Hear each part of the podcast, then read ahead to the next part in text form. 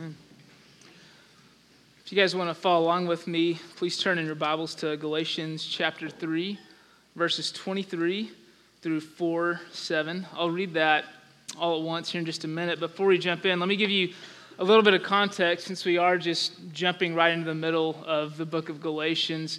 Uh, Galatians was written by Paul to a church that he helped start. And it was a church that started really well. At the beginning, they were believing the gospel, they were trusting in Jesus. Um, then something happened. Some, some guys called Judaizers came in and just disrupted this church in a very severe way. Essentially, what happened was these Judaizers came in and they saw all these Gentiles, these non Jews who were worshiping, who were trusting in Jesus, worshiping um, their God, and they said, Look, it's great that you guys believe in Jesus. Okay, that's, that's wonderful. But if you truly want to be in right standing with God, if you truly want to be holy and acceptable and pleasing to the Lord, it's not enough just to believe in Jesus. That there's this whole other side of this thing that you guys are missing called the Old Covenant, the law. Um, these things that you need to do in order to really be pure and holy and righteous before God. There's certain dietary restrictions you have to follow. There's certain washings you have to do. There's things you can and can't do, things you can and can't eat. And if you'll do all these things, if you'll check all these boxes, then that's what's really going to make you holy and acceptable to the Lord. Trusting in Jesus is great, don't get me wrong. But if you really want to be holy, there's this other list of things you need to do to make yourself acceptable and presentable before the Lord. And then Paul's letter to the Galatians is just essentially one long rebuke of that teaching. Um, and so what he does is he gives three or four illustrations. He say, let me say it like this. He gives an illustration of, of why we're justified by faith alone and what role the law plays in that. Then we'll give another illustration and then another one. And that's essentially that the meat of the book is just these series of illustrations. One of those is that of a guardian. Um, so let's read that, the, the text itself, and then we'll walk through it and see what Paul's saying here. Galatians 3:23 it says this. Now before faith came, we were held captive under the law, imprisoned until the coming of faith would be revealed. So then the law was our guardian until Christ came, in order that we might be justified by faith. But now that faith has come, we are no longer under a guardian, for in Christ Jesus you are all sons of God through faith. For as many of you as were baptized into Christ have put on Christ. There is neither Jew nor Greek, slave nor free, there is no male and female, for you are all one in Christ Jesus. And if you are Christ, then you are Abraham's offspring, heirs according to the promise. I mean that the heir, as long as he is a child, is no different from a slave, though he's the owner of everything, but he is under guardians and managers until the date set by his father. In the same way, we also, when we were children, we were enslaved to the elementary principles of the world.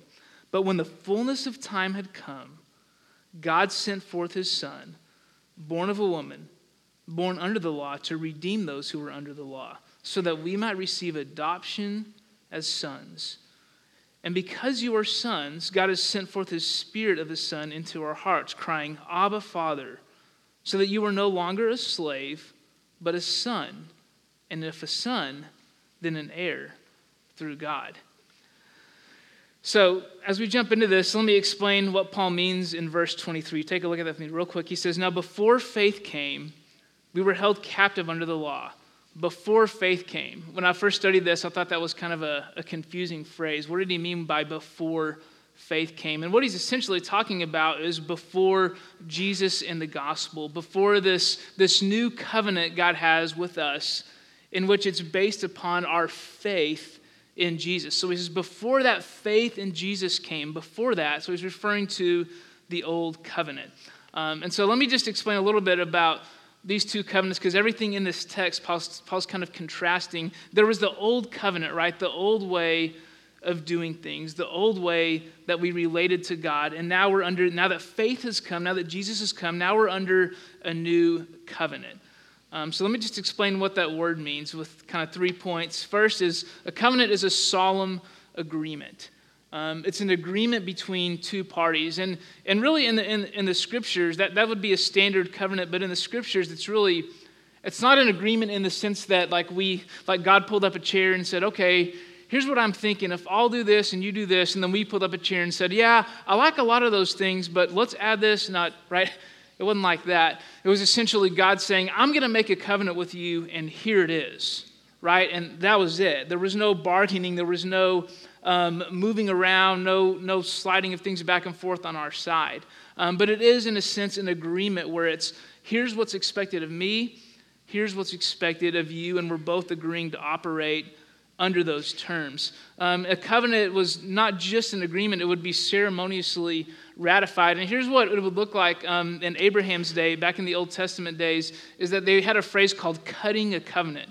Um, and what that meant was this is that in order to really ratify this and make it somber and make it meaningful and make it a big deal, is that they would, they would make a sacrifice to kind of institute this covenant. And so, what that would look like is they would take three or four animals, maybe like a lamb, a goat, a cow, maybe some birds, and they would literally like cut them in half. And then they would make like a path in between them. So you figure like the head's over here, right? The head's and the forelegs, and then the back side's over here. Is that they, they would lay out these, these animals that were cut in half, and then both people would walk through that path, right, with the blood on their feet in between, saying, like, this is what should happen to me if I break this covenant. If I don't hold up my end, what happened to these animals is what should happen to me. And just added a seriousness to it, right? Added like a gravity to it where this, this wasn't just an agreement. This was a big deal. This was binding. This is something we're expected to hold each other to. So it was a solemn agreement, ceremoniously ratified, and there would usually be a witness. And when we think of a witness, we think of like someone else who saw it, right, who can vouch for it. They didn't think of a witness that way. To them, a witness was anything that they would see that would remind them of that covenant. So there may be, they may have cut that covenant by like a big boulder, and they would have said, That boulder's the witness. Now, they're not going to go up to the boulder and ask him what happened, right? Or her, depending on, I don't know how that works. But they did not go up to the boulder and ask what happened, but that it's that when I see that boulder, it's going to cue and I'm going to remember what happened here. We're going to, you and I can both look at that boulder and say, remember, remember by that boulder when this happened? So that was the, that was the idea of a witness. You see the same thing with Noah, right? When God makes a covenant with Noah to, never, to, with Noah to never flood the earth again, he gives him the witness of what? You guys with me? Of what? A rainbow, that the rainbow. I'm going to put my bow in the sky so that every time you see that, that will be the witness, that will be the reminder to you and I of the covenant that I made with you. So those were the three elements of a covenant. Now, under under the old covenant, here's what I mean by that. God is the same yesterday, today, and forever, right? It's not that God changed from the Old Testament to the New Testament, but how he relates to us did change pretty drastically, actually. And so, how God related to his people in the Old Covenant um, was very different. You think about how we, how we think of God, right? Most of us, when we view God, if someone were to ask you, who, who is God to you? Right? We would say he's our, he's our friend, right? That he's near to us. We're intimate with him. We would say he's, maybe he's our father. We would use family terms. Someone living in the old covenant would never dream of describing God as their friend or as their father, right? Like where the new covenant is marked with nearness and oneness and closeness and God being very approachable. The old covenant was marked with, with fear, right? Where God was holy, he was other, he was separate. You dare not lift your eyes to him without doing the proper steps first and making the proper sacrifices. Holiness was the key attribute, right? Not love, but holiness, otherness, separate, different. And so the way people related to God under the old covenant was very, very, very different. And we found that it was lacking, that there was some consistency. in And right, just like in the new covenant, our, the idea is that we're able to come to God because of the atoning blood of Jesus. They had the same idea in the old covenant. There was, there was an atonement that needed to happen for our sin in order for us to approach God. But that atonement was lacking. I understand you guys have spent a few weeks in Hebrews not too long ago. You may have, you may have done this um, done this idea, hit this idea before, but Hebrews 10:11 says this way: Every priest stands daily at his service, offering the same sacrifices which can never take away sins. So the tone was different. The, the, the, and, the, and the covenant was lacking that, that God had shown his people who he was. God had revealed himself. He had begun to relate to this people, Israel, but there was stuff missing there. It wasn't complete. And it was found lacking even by the prophets. Jeremiah recorded it this way He says, Behold, the days are coming, declares the Lord, when I'll make a new covenant with the house of Israel and the house of Judah. Not like the old covenant that I made with their fathers on the day when I took them by the hand to bring them out of the land of Egypt. My covenant they broke though I was their husband. So there's this idea under the old covenant that God's people broke it, and that because of our sinfulness, because of our inability to hold it up, something needed to change, right? That that, that system of how we would operate before God was lacking, it was deficient, it was missing. Like there needed to be change, there needed to be something else. And essentially, what Paul is doing in, in the book of Galatians, but in this text specifically, is explaining how that has changed now that Christ has come. And he does it with this illustration of a guardian. Look in chapter 4, verses 1 and 2. He says, I mean that the heir, as long as he is a child, is no different from a slave, though he's the owner of everything. But he's under guardians and managers until the date set by his father. And so the idea here behind a guardian is this is that back in that day that if your father, let's say your father had an estate in a business that he ran, right? On his estate, he had workers, he had employees, he probably had slaves, that he, your father was doing really well, right? He had a, a large operation under his control. Is that if you were his son, let's say you were six or seven years old, that you, even though you were the heir to that operation, to that business, to that estate, it was, it was yours. It was eventually going to be yours, and you were a son. But at the age of six or seven, you would be, no treated, you would be treated no differently than one of the slaves, right? As a six or seven year old, you couldn't walk out to the estate and start giving orders about who should go where and what should be done, right? Because you haven't come of age yet. And so your upbringing would be no different than that of a slave, that you would have guardians set over you. And the purpose of those guardians, think of them like a nanny, right? The guardian was the purpose was to prepare you for the inheritance that you would receive. Their, their whole purpose, their job, would be to get you ready for the time when you come of age, the time that your father sets, so that you are prepared to take over, to come into a new type of role for yourself. That was the idea of a guardian. And Paul is making this illustration that that's what the law was. That the law was our guardian preparing us for the coming of Christ. Right? That the law, the old, old covenant, was never meant to be a permanent solution, right? It wasn't as though God put that in place and one day realized, man, this isn't working. I got to come up with something else, right? No, it was God's plan all along to introduce a new covenant, that the old covenant was there to prepare us for the coming of Jesus in the new age, in the new covenant. So, how does the law prepare us as heirs? How does it prepare us for us coming into our full inheritance as sons and daughters of God? Three things. One, it shows us our need of forgiveness. Right? Paul said it like this that had it not been for the law, I would have never known it was wrong to covet, but because of the law, I know was aware of that sin that I was coveting, I was sinning and didn't even know it. That the, the law, all the things laid out in the Old Testament, all the do's and don'ts, what they do is they kind of act as a mirror that we compare ourselves to those rules and see, man, we have failed, right?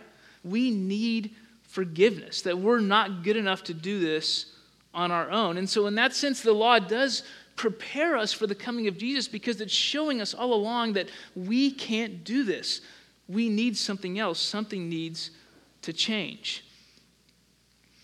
And guys, that's true in a broad macro sense, right? That, that when you think about these two ages, that all along in the Old Covenant, all those rules, all, all the things God's people couldn't follow, they were preparing humanity and the world for the coming of Jesus to show the world and show us as God's people our need for something greater. But here's the thing like, we didn't experience that, right? I mean, I see some folks who have gray hair in here, but none of us lived before Jesus, right? I mean, none of us, none of us were part of that transition, right, from old to new covenant. But this also plays out in a very micro level in our own hearts, right? I mean, think about it like Your faith journey, you're coming to believe and trust in Jesus. Part of that was one day you realizing, here's the law, and I can't keep it, right? I can't do this. I can't follow all these things perfectly, showing you that you need something else, someone else to intervene on your behalf if you're going to be in right standing with God. So, this old covenant, new covenant exists on a macro level, but it exists on a micro level for all of us on our own journey to faith. I love the way John Stott said it. He said it like this We must never bypass the law and come straight to the gospel. To do so is to contradict the plan of God in biblical history. No man has ever appreciated the gospel unless the law has first revealed him to himself. It is only against the inky blackness of the night sky that the stars begin to appear. And it is only against the dark background of sin and judgment that the gospel shines forth. So we might say that the gravity of the law and our inability to keep it is not just helpful, but essential for us to understand the gospel. So the law prepares us as heirs by showing us our need of forgiveness. It also foreshadows the need of atonement and witness. And we're going to spend a lot of time here because we've already talked about it, but it's this idea that within the law, within the old covenant, there was atonement, right? There were things that were killed, blood was shed to, to cover our sins, right? And there was witness. There were signs to mark us as God's people, right? Again, you have, um, you have the rainbow. Think about circumcision. Circumcision was the sign of God's covenant. So you had these, these, these, these atonement elements, and then you had these witness elements, which was all preparing us, painting a picture of what Jesus would do. And then number three, another ways, another one of the ways the law prepares us for the coming of age, prepares us for the gospel, is it shows us how to please our Father. Think of it this way everything a guardian would teach his son before he came of age, before he came into his inheritance, everything that guardian would teach him, when that son reached the coming of age, he would not go, Well, I can forget all that now, finally, right? I mean, he wouldn't say, Well, now that my guardian's not here, I can take everything that dude told me and just toss it away, right? Because I'm the boss now. No, the hope would be that what he learned while he was under a guardian would be principles which he would learn to love, right? And the same is true of the law that, on the one hand, the law is like a mirror that shows us we can't please God on our own, but on the other hand, it's also instruction that shows us what it looks like to live a life that honors and pleases our Heavenly Father. So it's both. It shows us where we can't succeed, and then it shows us how to walk in a way that pleases our Heavenly Father. So while the guardian himself may kind of fade into the background, right? In some sense, the lessons from that guardian are still there and are helpful even after the coming of age. So, what caused this transition? Like, where in this illustration do we go from being under the old covenant to the new? Where do we go from being an heir who's under a guardian to this idea that we have now come of age and have come into our inheritance. Look in chapter 4, verse 4 and 5. It says this But when the fullness of time had come, God sent forth his Son, born of a woman, born under the law, to redeem those who were under the law, so that we might receive adoption as sons. So it's this idea that with the coming of Jesus and with our redemption, we go from being heirs who are treated like slaves to being sons and daughters of God. And the word there that when the fullness of time came, it's, it's the word for satiation. If you think about it this way, think about if you're pouring, um, you're pouring something into a glass, right? My kids are great at this, um, especially when the milk carton is full. You know, they, they do a wonderful job of this. But your picture, you're pouring, you're pouring a glass of, say, milk or whatever. It reaches that point where like one more drop and the thing's going to overflow, right? That, that's the word here that when the fullness of time have come, we, we, don't know what that means in, in our limited minds, but as history was playing out, God saw that it was just the right time, right? Where if we wait any longer, it's going to be too long. At that time, God sent forth his son, born of a virgin, to give us our inheritance. Just like a father would, right? There wouldn't be any necessarily clear rhyme or reason for when a father would say his son is ready to come into his inheritance, to take over the estate. There's not like this checkbox of things, but the father just knew now is the time Now is the time for him to step into this. That God was looking down and said, Now is the time for the transition when he sent Jesus. So, what changed with that? We're going to look at five things that have changed that we see in this text. One is that there's a better atonement. Remember that bloodshed was a big part of a covenant. That the idea was this that in under the old covenant, when God cut the first covenant with his people, what happened was this that if you look in Genesis 15, God put Abraham into a deep sleep. And then Abraham saw that these, these, these animals were there. He cut them, he laid, he laid it open for the covenant, right? And then, and then what normally would happen was one party would walk through, then the other party would walk through. But here's what Abraham saw, right? Is that he saw, figuratively, he saw God walk between those animals, and he himself never walked through. Which is significant because it's God essentially saying, like, look, if, if one of us breaks this covenant, there's, there, they should die for it, but you're not going to have to walk through it, only I'm going to. It's a foreshadow of what would happen that even though we were the ones, Abraham, Israel, us, we were the ones that broke the covenant, that broke the old covenant, that God would assume the consequences upon himself for us breaking the covenant. So there's just kind of this foreshadow in the old covenant, and that's why they kept having to make sacrifices because it wasn't getting it done. And finally, under the new covenant, that was all taken care of. Hebrews 10 says it like this Every priest stands at his daily service offering the same sacrifices which can never take away sin. But Christ had offered for all time a single sacrifice for sins. He sat down at the right hand of God because it was done.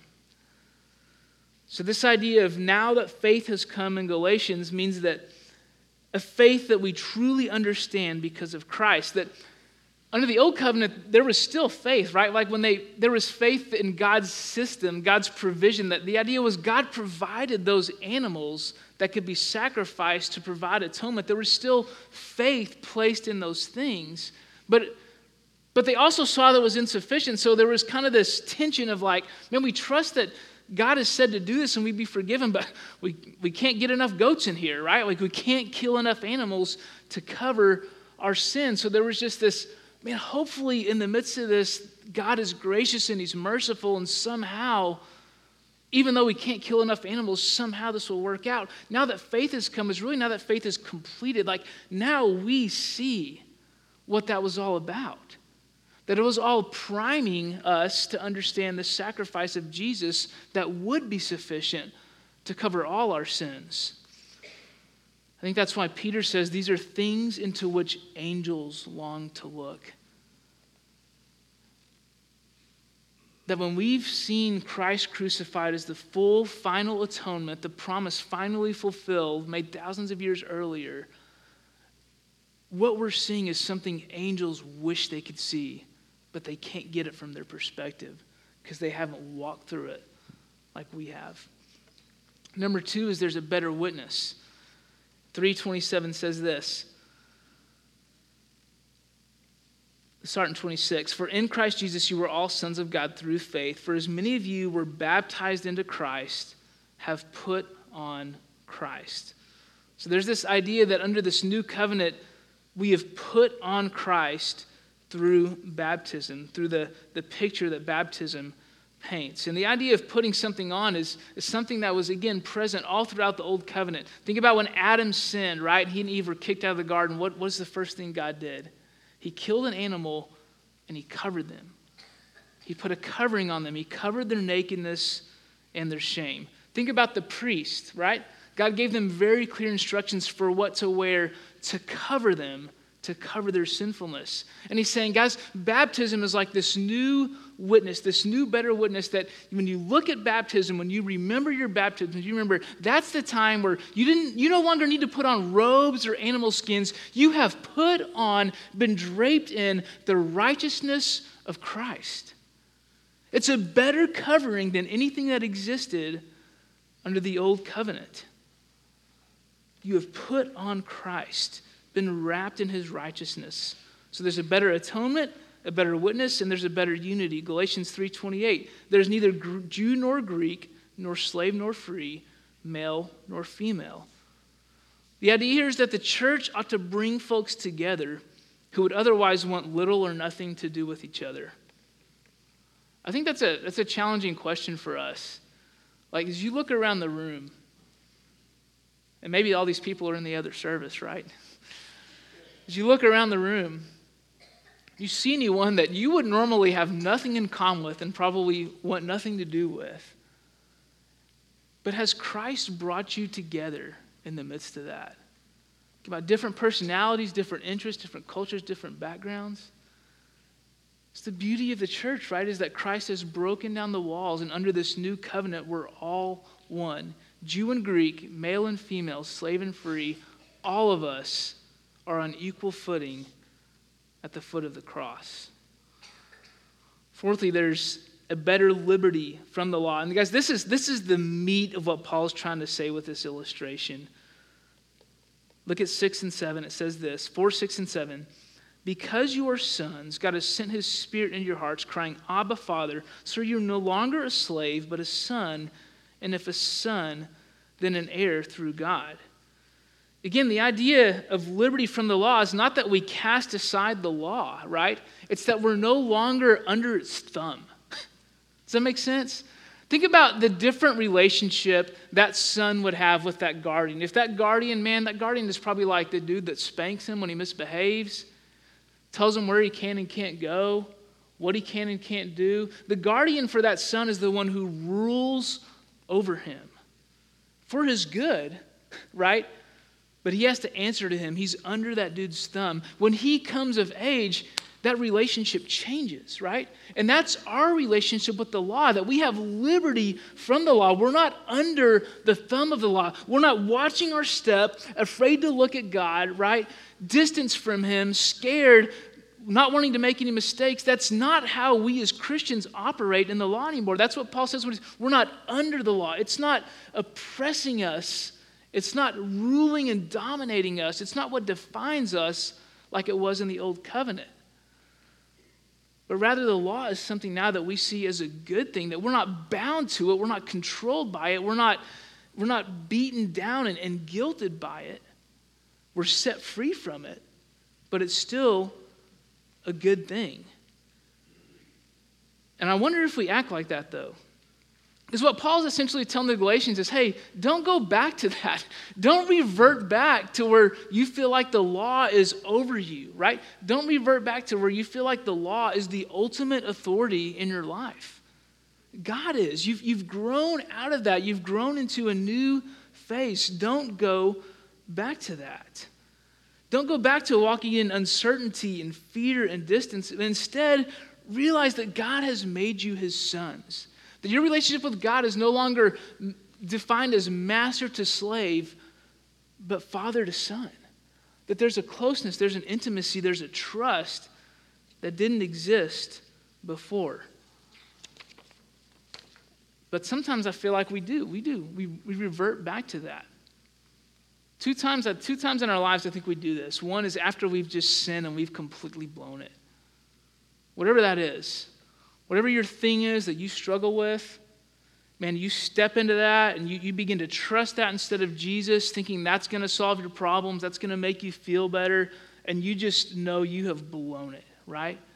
Now, there, there ought to be a guilt with that, right? Just like if my son knows he's done something wrong, there's a little bit of trepidation and guilt when he comes to me in a shame. That's okay. But I don't think my son has ever wondered, like, I wonder if dad's still going to love me. I wonder if dad's still going to let me live here. Because he knows I'm his father. There, there, there, may be some guilt and some shame, but man, there is no, there's no fear that I'm going to be done with him and dismiss him altogether, right? But sometimes we treat God that way like, man, I don't know if he can let this one go. It's third time this week. Man, I'm kind of afraid to go before him. You're going back. As if the law is what rules over you, and it's not. You're a son or daughter of your heavenly Father. We do it when we sin. I think sometimes we do it just when we struggle. I went through a hard time with my family about three years ago that was just like, You ever had those seasons where it just felt like Job? It's like right when things feel like they can't get any worse, here comes another messenger and it just got worse, you know? Went through a season like that, and up until that point in my life, like when I'd heard people talk about being angry at God, that, that just baffled me. Like, I, not in a judgmental way, but I just didn't understand. Like, how could you feel angry at the Lord? I mean, He created for you and died for you. And then during that time in my life, man, I, I felt that. I felt those emotions of like wanting to, wanting to look at God and just go, what the heck? Which just added to it, right? Because now I'm like, not only is like God giving me all these trials, now he's probably even more frustrated at me because I'm angry at him and I'm not handling it the way a Christian should handle it. I came across this verse. I'm thankful for mentors in my life who've taught me that don't just read the Bible when you feel like it. Like read the Bible, especially when you don't feel like it, as a discipline. I was doing that. I did not want to read the Bible, did not want to hear from the Lord, did not want to draw near to the Lord, but did it anyways came across this verse, Psalm 103. For as high as the heavens are above the earth, so great is his love for those of us who fear him. As far as the east is from the west, so far as he removed our transgressions from us. Listen to this. As a father has compassion on his children, so the Lord has compassion on those who fear him. For he knows how we are formed. Some say he knows our frame. He remembers that we are dust. I can't tell you how encouraging that was to me at that point in my time. This idea that God doesn't have unrealistic expectations of you. Like, just like I'm not expecting my eight month old Anna Jane to like be able to make her breakfast, right? Like that would be an unrealistic expectation. Why? Because I know she's a baby, and babies don't do that, right? And that's what the scripture is saying that God knows you're dust. He knows it's hard sometimes, right? He knows you struggle. He knows there's weakness. He knows there's frailty. He knows you're dust. And just like a good father has compassion on his children, God has compassion and empathy on us in the midst of our weaknesses and our struggles. So we can draw near to Him as we struggle, as it's hard. Lastly, there's a better love for the law. Jeremiah 31 33 says it like this This is the covenant I will make with the people of Israel after that time. Remember earlier it talked about a need for a new covenant. It says this I will put my law on their minds and write it on their hearts. I will be their God, and they will be my people. The idea behind the law now is that we don't seek to appease God's wrath as our judge, but we do seek to please Him as our Father. John Owen said it this way that slaves take liberty from duty, children take liberty in duty, right? If you're a slave and you don't ask you to do something, you, you look forward to the time where you don't have to do that anymore. But if you're, if you're a child, you take liberty and joy in that duty. You love doing the things your father has said for you to do that as Christians, we ought to have a deeper love for the law, that what used to be rules we had to follow should now be principles that we value. Should, what used to be rules that we had to follow because we were under it now are principles that we value because we see that they're good and that they please our Father. So, under this new covenant, not, it's not that the law is diminished, it's that we ought to have a better love for it. I'll close with this quote by Tim Keller. He said it this way we no longer view it as a system of salvation. And once we come to the law motivated by gratitude, we are better in our obedience of the law than we ever were when we thought that our obedience might save us. Let's pray. God, thank you for this text this morning. Um, and God, thank you for uh, just this illustration that, just like kind of thankful for the Galatians who were dense and needed multiple illustrations because of how it now helps us today um, to see the role that the law has in leading us to you and how even now the law shows us what it looks like to please and honor you and walk in your ways as our Heavenly Father. And God, I just pray for us today that we would, our perspective would be shaped by that. God, that we would not cower before you, like reverting back when we've sinned and when we've struggled. Um, and God, at the same time, that we would take what the law has taught us and learn to love it. because we want to be near you and we want to please you and we want to walk with you. In Christ's name, amen.